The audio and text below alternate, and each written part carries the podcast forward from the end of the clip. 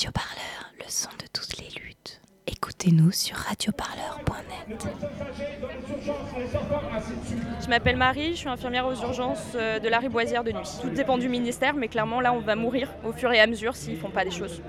Et un décès, ça arrive, c'est triste, c'est difficile pour nous à gérer, mais clairement ce ne sera pas le premier s'ils ne mettent pas les moyens en place. Faut exiger des conditions décentes d'accueil de nos patients.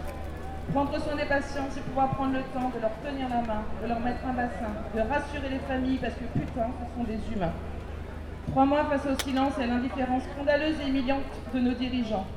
Ils coupent tous nos moyens, ils disent ça ira bien. Madame Buzyn, Monsieur Macron, Monsieur, Mesdames les députés, les directeurs d'ARS et d'hôpitaux, vous ne devriez pas nous mépriser. Vous pourriez un jour avoir besoin de nous.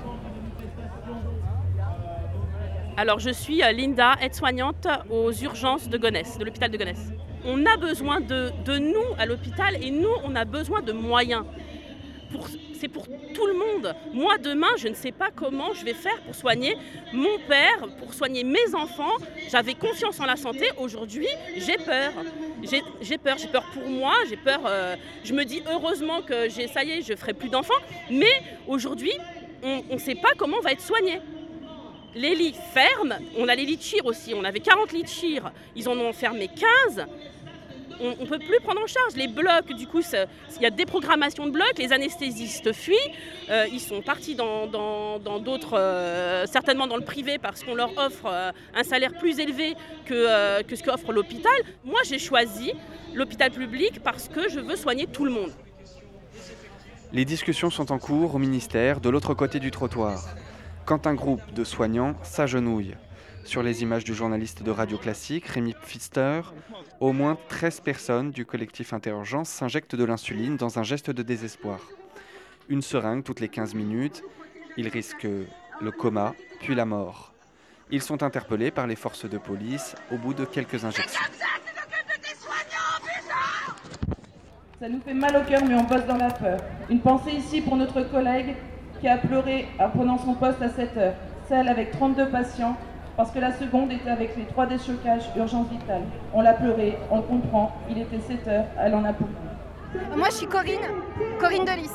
Là, on est tous dans la rue parce qu'on défend l'hôpital, les urgences et l'hôpital. On part de Bercy et on va voir Madame Buzyn. Enfin, si elle est là. On est euh, plus de 150 urgences en grève. Clairement, on nous propose quasiment rien. Vraiment des fins de miettes, des fonds de tiroir qu'ils ont trouvé au ministère, qu'ils auraient dû déjà ouvrir depuis des années et qu'ils ouvrent là histoire de nous faire plaisir. Donc ce qu'on attend, c'est des vraies solutions qui répondent vraiment à nos revendications et surtout qui se rendent compte dans quel état actuellement, avec le plan santé, ils mettent l'hôpital public en danger en fait. Les restructurations, ça continue. Et quand les fonctionnaires partent, ils ne sont pas remplacés. Alors je m'appelle Didier Biric, je suis le secrétaire national de la Fédération des services publics et de santé Force ouvrière. Le triptyque n'a pas changé. Le triptyque, il est exactement le même que ce qu'on a depuis le début, c'est-à-dire une prime de 300 euros pour tous les personnels qui y sont. Voilà. Il y en a eu concernant les effectifs en personnel où là, on veut avoir des moyens supplémentaires pour remplacer les gens qui sont en arrêt de travail, les congés, les maternités.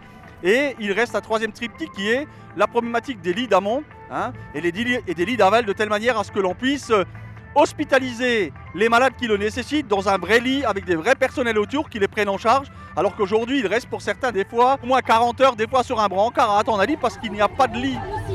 On lâche rien, on compte sur vous, on fait la grève et puis c'est tout Donc pour l'instant, c'est toujours catastrophique. Et tant qu'on ne sortira pas de la grève, on ne nous proposera rien, sachant qu'avant de nous proposer quelque chose, ils doivent créer tout l'environnement administratif, c'est-à-dire faire du recrutement, ce qui va prendre un mois, créer des fiches de poste, ce qui va prendre encore des mois. Donc en fait, on nous promet des choses, sachant qu'on sait très bien que ça n'arrivera pas avant six mois, le temps qu'ils arrivent à s'organiser avec deux feuilles. On lâchera rien. Jusqu'au bout. On se bat depuis le début, même avant, euh, même avant qu'on dépose notre préavis, nous, euh, local. Euh, on a suivi le mouvement et on continuera. Là, on lâchera rien en fait. Tant qu'on n'a pas eu ce qu'on voulait, on lâchera pas. Radio Parleur, le son de toutes les luttes. Écoutez-nous sur radioparleur.net.